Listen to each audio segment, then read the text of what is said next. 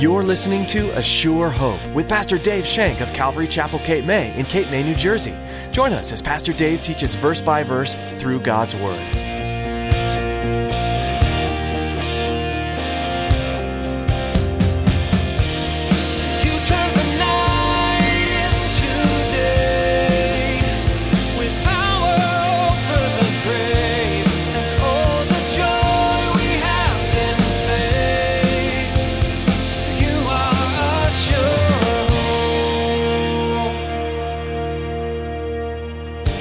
New church, established by God, established by His Holy Spirit, was under the reign of God's Holy Spirit, under the headship, if you will, of God's Holy Spirit. We've talked about before. Our headship is Jesus Christ. He is the head of this church, it's His church. And by His Holy Spirit, He leads us through things. But they steadfastly taught His word, they steadfastly had fellowship. They steadfastly broke bread and they steadfastly prayed. And a church which is alive and spiritually growing will do these things. What are the signs of a spiritually growing church? In today's message from Pastor Dave, he teaches you that God's church should be steadfast in fellowship, prayer, reading the Word, and taking communion. When the church is diligent in these ways, it's growing spiritually and producing much fruit for the kingdom. Now, here's Pastor Dave in the book of Acts, chapter 2, as he continues his message God's model for his church.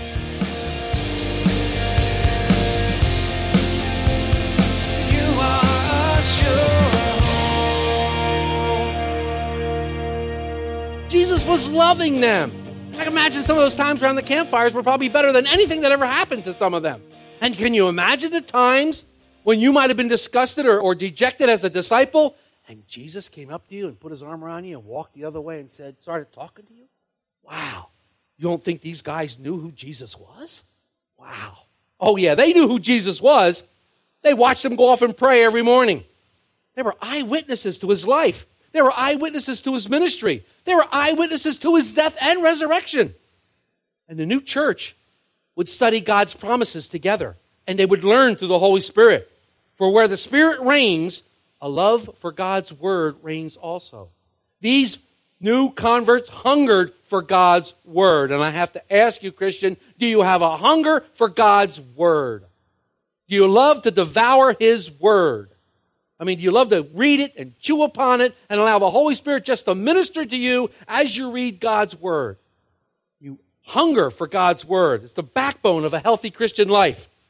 They hunger for God's Word. In fact, Peter in 1 Peter 2 2 says, like newborn babies, crave pure spiritual milk, so that you may grow up in your salvation. It's interesting that Peter would write this because when Peter was being restored by Jesus after he denied Jesus, what did Jesus say to him? Feed my sheep. Feed my sheep. And here you see Peter and the apostles doing that exact thing. Taking the doctrine that they knew, the life of Jesus Christ, and feeding the sheep. The new sheep, the new 3,000 converts were being fed God's word. I believe that it's a ministry's primary obligation to teach the word of God. That's why we teach here at Calvary Chapel line upon line, verse upon verse. So that you will have the whole counsel of God, Genesis to Revelation, not missing anything out. When the Spirit reigns, God's people continually devote themselves to the study of God's Word. We must give adherence to this as an essential part of any ministry because God is the same yesterday, today, and forever. What was considered sin 2,000 years ago, it's still considered sin. And what was acceptable to God 2,000 years ago is still acceptable to God. Nothing has changed in His Word. And we need to make that. We need to take God's Word and we make it, apply it to our lives. We have to apply it. Just because society has changed does not mean God has changed. God has not changed. And we praise Him for that, for still being on the throne. He hasn't abdicated the throne, He is still there. So, for this very reason, every effort should be made to keep distractions at a minimum when the Word of God is being taught. A distraction can cause someone to miss out on the very thing that God wants to explain to them today in their heart. We know from 2 Timothy 3:16 Paul says, "The word of God is profitable for doctrine, for reproof, for correction, for instruction in righteousness, that the man of God may be complete, thoroughly equipped for every good work." I don't want anybody to miss anything that God has to say. I don't want anybody to miss anything that God is preparing to do in their hearts today as you sit before Him. In other words, the Word of God must have its proper respect. And the Word of God must be allowed to do what it wants to do in your lives, which means you need to receive it, accept it, and then apply it. We talked about application a couple weeks ago.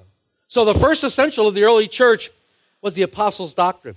Not only was this a huge emphasis on the early church, it should be a huge emphasis on what we do in this church as well, and it is. The second essential is fellowship, and they continued steadfastly in apostles' doctrine and fellowship. They had fellowship one to another. Now, this was more than just hanging out. This was a lot more than just hanging out. This kind of fellowship did not exist before the Holy Spirit fell. It didn't happen that way. The word for this fellowship in the Greek is koinonia. It's a spiritual fellowship that happens. The root idea here is commonness or commonality. The first mention is right now of this word koinonia is in Acts 2:42, and it's the first time it's mentioned. Every time it's used in the New Testament, it talks about sharing, either with someone or sharing something to someone or sharing together, like in 2 Corinthians 8 4 or 2 Corinthians 9 13. It means collection or offering or contribution, but not necessarily monetary. There's so many things more we can share with each other than money. There's so many things more that we can share. We can share God's love. We can share prayer. We can share God's hope. We can share God's encouragement. We get to know each other on a personal level. We share in each other's lives. Scripture says, bear each other's burdens. Well, you need to feel comfortable with me if you want to lay a burden on me that I can bear with you. So you got to get to know me, and I got to get to know you. That's fellowship. That happens as the Word of God is preached. After the Apostles' doctrine is preached, we talk. We have fellowship after church. We drink coffee, and we stand around and talk. And God invariably comes up. Jesus invariably comes up. And we talk about the Lord and how wonderful He's been, been in my life. And all of a sudden, you might need prayer, and boom, prayer breaks out. See, this kind of fellowship didn't exist until the Holy Spirit came. The word is also used when describing sharing an experience with somebody. The fellowship comes through giving and giving of yourself. It's doing for others. Why? Because you're motivated by love. Love should be the motivator of everything we do, motivated by love. Fellowship is the preeminently work of the Holy Spirit, making us all one in Jesus Christ and the Father. When we experience koinonia with the Father and the Son, we draw closer to each other in fellowship and we enjoy this wonderful time. When we gather for Christian fellowship, it should be an intent to bless and to be blessed. That's what we want to do. I want to make sure that you're blessed, and it's okay if you bless me once in a while too. It's okay. We want to bless each other. Why? Because we love each other and we want to bless each other. Look at the things we as a church share. We share in the same Lord Jesus. We share in the same guide for life, the Bible. We share in the same love for God. We share in the same struggles of life and the same victories. We share in the same job of living for Him. And we share in the same joy of communicating the gospel message to those around us. That's koinonia. That's something we really share, and we can talk to each other about that. You know, we just we pray for each other. We, we lift each other up. We talk to each other about our problems. We help each other out. You know, it's a great joy when we of like minds come together and share the trueness of fellowship. Remember the scripture? For where two or three are gathered together in my name, I am there in the midst, Jesus said in Matthew 18 20. There is strength, there is power, there is comfort, there is encouragement when we fellowship with each other because Jesus is there. Jesus is in the midst.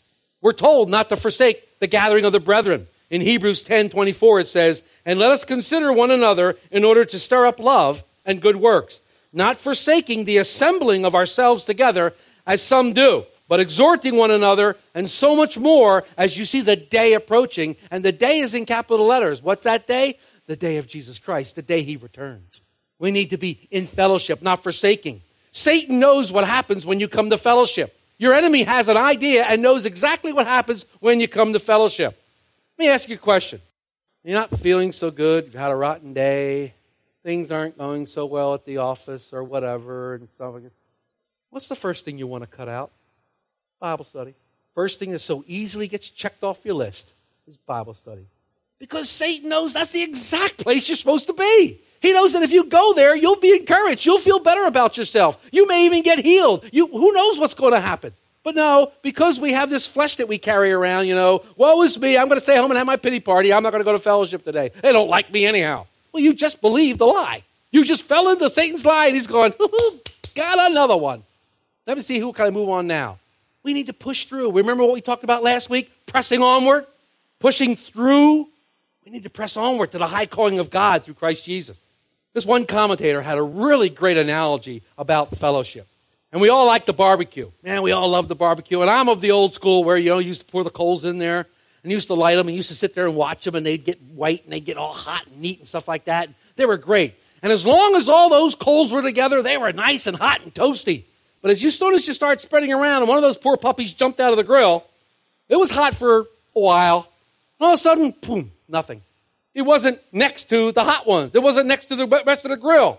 That's what fellowship does for us. Fellowship keeps us hot, keeps us excited about the Lord, keeps us on fire, so to speak. Maybe, just maybe, this is what Jesus was saying when he talked to the church of Laodicea. And he says, I know your works, that you are neither cold nor hot. And I wish that you were cold or hot. Then so, because you are lukewarm and neither cold nor hot, I will spew you out of my mouth. Maybe that's what he was referring to. You know, there's a potential for great heat when we get together. There's a potential for great heat, and the heat could be looked at as fruit, fruit of our lives. So that's why fellowship is so important to us. We become a flame. We become on fire, and, our, and we glow like those coals glow when we're close together. There's power when the body gets together in fellowships. It's a joyous time to be a part of a thriving, believing fellowship of a church. What a wonderful experience we share in knowing Jesus Christ. What a wonderful experience. The third essential is the breaking of bread. The third essential is the breaking of bread. And they continued steadfastly in the apostles' doctrine, in fellowship, and the breaking of bread. This newly formed church spent time breaking bread together. Now, their breaking bread was calming experience and very important to their culture. And as most cultures have, whether you be Italian, Irish, German, a lot of things always took place where? Around the table, around the dinner table. And depending upon your culture, more things took place there than not. Okay? It was a very, very big time to break meal together and to eat together. Well, that's the same back here, but only back here, you really ate together because you sat at a very small table, you took the bread, you broke it, and there was this big thing of sop, they called it, and you stuck your bread in there and you took a bite. And then you double dipped and took another bite, and you triple dipped and took another bite. Well, the guy across from you, they're doing the same thing. Everybody's got their hand in the old sop, and they're all dipping in there. You talk about being one, you talk about being one together. You were sharing everything right back then. Nobody said, Oh, I don't want that. I'd like my own bowl, please. And they thought, they thought you were crazy. I mean, Jesus even spoke of that. Remember when they were at the, at the Last Supper and they wanted to say, He said, Somebody's going to betray me. Is it I? Is it I? Is it I? And he said, It's the one I give the sop to. And he stuck it and gave it over to Judas. So it was very important to their culture. It was very, very, you know what? I love going to these places where they give you a loaf of bread and it's cut just a little bit. And then what you have to do is you have to tear off your piece. I like that. I just think that's really cool because then each person going into the into the bread gets their own piece and they rip it off. That's really that's really what it's talking about here. Breaking of bread. We're sharing bread with one another. And I don't know. You know what happens over a meal. You talk. You share. You you, you share each other's loves. You share each other's problems. And what a great testimony when you're talking about over a meal. Evangelism happens. A lot of evangelism happens when you're talking about over a meal, inviting people to your house for dinner and things like that. You get to know people on a personal level as you break bread together. It says the church did this daily in Acts 2:46. But there's a twofold meaning to breaking of bread. There's a twofold meaning to breaking of bread. And although the first is very important, I think it's very important culturally, it's very important spiritually, but the second fold meaning in breaking of bread, when the new church broke bread together, at the end of every meal, they had communion. They celebrated the Lord's Supper because they had wine. Wine was, was an important part of their meal, and they also had the bread. So at the end of every meal, they broke the bread in remembrance of Jesus Christ, and they drank the wine. They had communion, and that's what they're talking about here. Because in communion, we come together in the oneness of what Christ has done for us. We remember what the bread means. We remember what the wine means, and they are synonymous with the death and resurrection of Jesus Christ, and we're reminded of that when we come to the table. I love to have communion. It's a wonderful time of seriousness. As, as a corporate body, we take communion in front of the Lord. But individually, as you're taking communion, you prepare your heart. You get your heart right with God, and you allow Him to express His love to you in so many different ways. And that's why I tell you to all hold the bread at the same time, and collectively we all take the bread.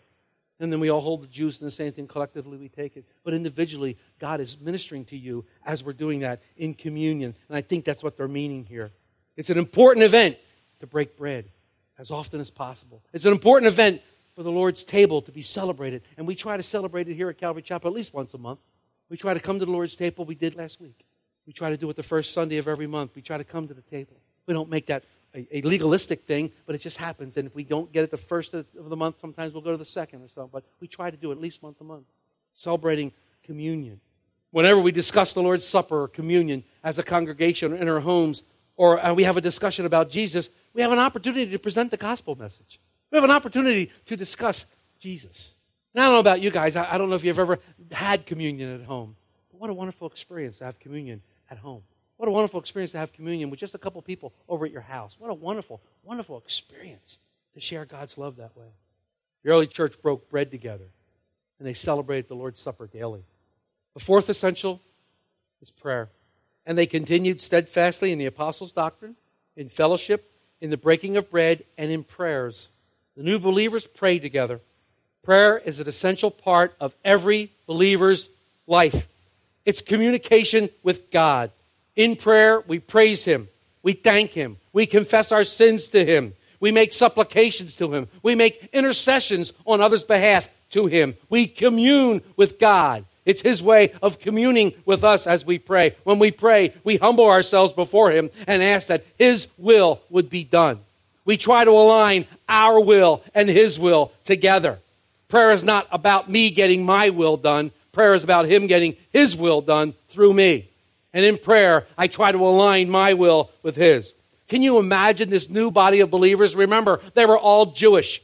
Remember now, as they prayed, I can see all these traditional prayers that they prayed. All of a sudden, there's a new way to pray. And all of a sudden, these things, that the traditional they had, are all coming to life. And they're seeing their old traditional prayers in a new way. I can imagine the feeling that they had. And these people prayed hard. They prayed with boldness. What a wonderful time it must have been for them. You know, it's one of the most effective tools we have for accomplishing God's work here on earth is prayer. Instead of saying, when someone says, let's pray, you go, has it come to that? Should be the first thing we do. It should be the first thing we do is pray. Anytime something happens, we should pray immediately. We shouldn't wait till it gets so bad that somebody says, well, we got to pray now. But that's what we do. But that's what we do. You know, we wait. You know, you'll be running around amok. People will be running around all of a sudden. Someone says, gee, did anybody pray? Ah, we don't have time for prayer. Let's do this. You know, we should be the first thing we do. We should pray. We should pray. I was reading an instruction booklet called Doing Ministry God's Way, and the person who wrote it said, Get your congregation praying and keep them praying. What a great thought.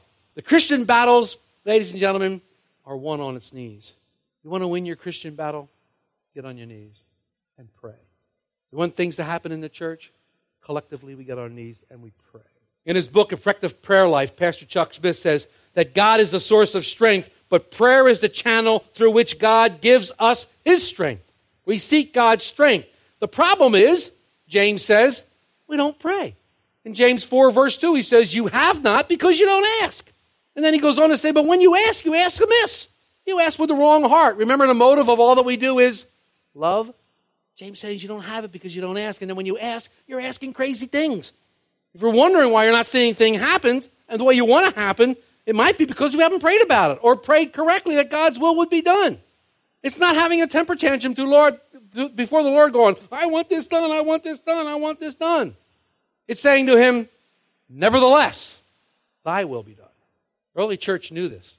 Early church prayed for boldness and they received boldness. Early church prayed for Peter's relief and they received Peter's release from prison. That's one of my most favorite stories. We'll get to that in a couple of years when we get to that, probably chapter 5 of Acts. I don't know. Uh, we'll probably get to it sooner than that. But anyhow, they're all praying for Peter's release, and there's a knock on the door, and a little girl goes up and up, and Peter's standing there, and she goes, We're praying for Peter's release. Close the door, and he's going, It's Peter. No, we're praying for Peter's release. Church has to pray together. We've got to pray. Look at these four essential elements. All these four essential elements were powered by the Holy Spirit. They got their power. It led the church to turn the world upside down. They turned the world topsy turvy. They showed people a new way to look at politics, a new way to look at religion, a new way to relate to God. These elements, just as the take leg table, must all be in place. If you take one of these elements away, you're in a possibility of a collapse. You've got to be very, very careful here. But we left out a word. There is a word we didn't talk about, and that word is steadfastly. The scripture says they did this steadfastly. steadfastly. Webster's, our buddy at Webster, defines steadfast as being fixed or firmed and not changing. One of the commentators said, a steadfast and single minded devotion to certain course of action. This shows us that the early church chose a course of action. They did these things steadfastly as they were led by the Holy Spirit, and they strictly adhered to it. They didn't vary. Being persistent, they pursued God with a fervent passion. They had a fervent passion for God, and they pursued Him. Just like we said last week, they pressed onward. You know, the Christians you're going to meet in the book of Acts, they were not content to meet once a week. They were not content just to meet one time. They met daily, it says in verse 246. They cared for each other daily, it says in 6 1. They won souls daily in 247. They searched the scriptures daily in 1711, and they increased the number daily in 1605. These Christians who had faith, it was a day to day reality of their lives. It wasn't just one day of the week, not once a month, not once every so often. Why did they have that? Because the risen Christ was a living reality to them. His resurrection power was at work in their lives through the Holy Spirit. To sum up these verses, I believe that the church that builds its ministry upon these principles will experience growth. These four activities will develop the foundation of a Christian's life. Continue steadfastly in the apostles' doctrine, fellowship, breaking of bread, and prayer. If you do these things, you will have fruit, and fruit that lasts, and we will have victory like you've never had it before, individually and corporately. This church that we're talking about, this new church established by God, established by His Holy Spirit, was under the reign of God's Holy Spirit, under the headship, if you will, of God's Holy Spirit. We've talked about before. Our headship is Jesus Christ. He is the head of this church. It's His church. And by His Holy Spirit, He leads us through things. But they steadfastly taught His word. They steadfastly had fellowship. They steadfastly broke bread and they steadfastly prayed. And a church which is alive and spiritually growing will do these things. And then all the onus is off of us. Because if you go to Acts 2:47, it says, "And God added to the church daily those that would be saved." We don't have to go knocking door to door. We don't have to do all these things. Oh, yes, it's fun to have events. It's fun to have coffee houses so you can minister to people. It's fun to have movie nights and, and football gatherings where we can fellowship with. It's fun to have those things. It's fun to have those things. But if we're doing church God's way, God will add to it. If you're faithful in the small things, you will be faithful in the many things because He will make you that way. If you do church the way God had planned it to do it, He will give you their heart's desires. He is the one that provides for this church. He is the one that keeps this church going. Do we have difficulties in some areas? Sure, we do. We're gravely concerned about our children's ministry and what we're going to do with our children's ministry. We're worried that people might not be coming because we don't have a bigger children's ministry or a place to keep them. We're going to try to divide that back area back there and do some things differently because this is where God has us right now. And until He moves us on, we have to faithfully use this building to its fullest extent. As God leads and as God guides, He'll provide. We're going to do ministry God's way. These four essentials, like the legs of a table, must be in place. You are a sure. The stories you've been hearing about Peter, Paul, Stephen, and the many other followers of Jesus are meant to inspire you and encourage you. These brave people lived long ago and had the privilege of seeing the gospel message spread from its point of origin, Jesus himself. Their testimony and diligence in spreading the good news of hope and new life changed hearts and saved countless people, and continues on even today through the writings and Acts and the rest of the New Testament. However, the lives you were studying weren't without trial. Each disciple of Jesus faced persecution in some form, yet it never swayed them to abandon their faith. What difficulties are you facing for Jesus now? Don't lose heart. Remember that you're sharing the truth, and that the truth can set people free. You have the Savior of the world on your side, and He will stand with you through every trial and triumph. We're so glad you joined us for today's edition of A Sure Hope as we continue to study the book of Acts with Pastor Dave Shank. If you'd like to listen to more teachings, we invite you to visit our website, ASureHopeRadio.com. Feel free to download and share Pastor Dave's teachings or subscribe to our podcast on iTunes. Are you in the Cape May area? If so, we want to meet you. Come join us this Sunday at 10 a.m. at Calvary Chapel, Cape May to learn more from the Word, sing praises to your Lord, and fellowship with your brothers and sisters in Christ. Find out more at ASureHopeRadio.com. Thanks for joining us today on A Sure Hope.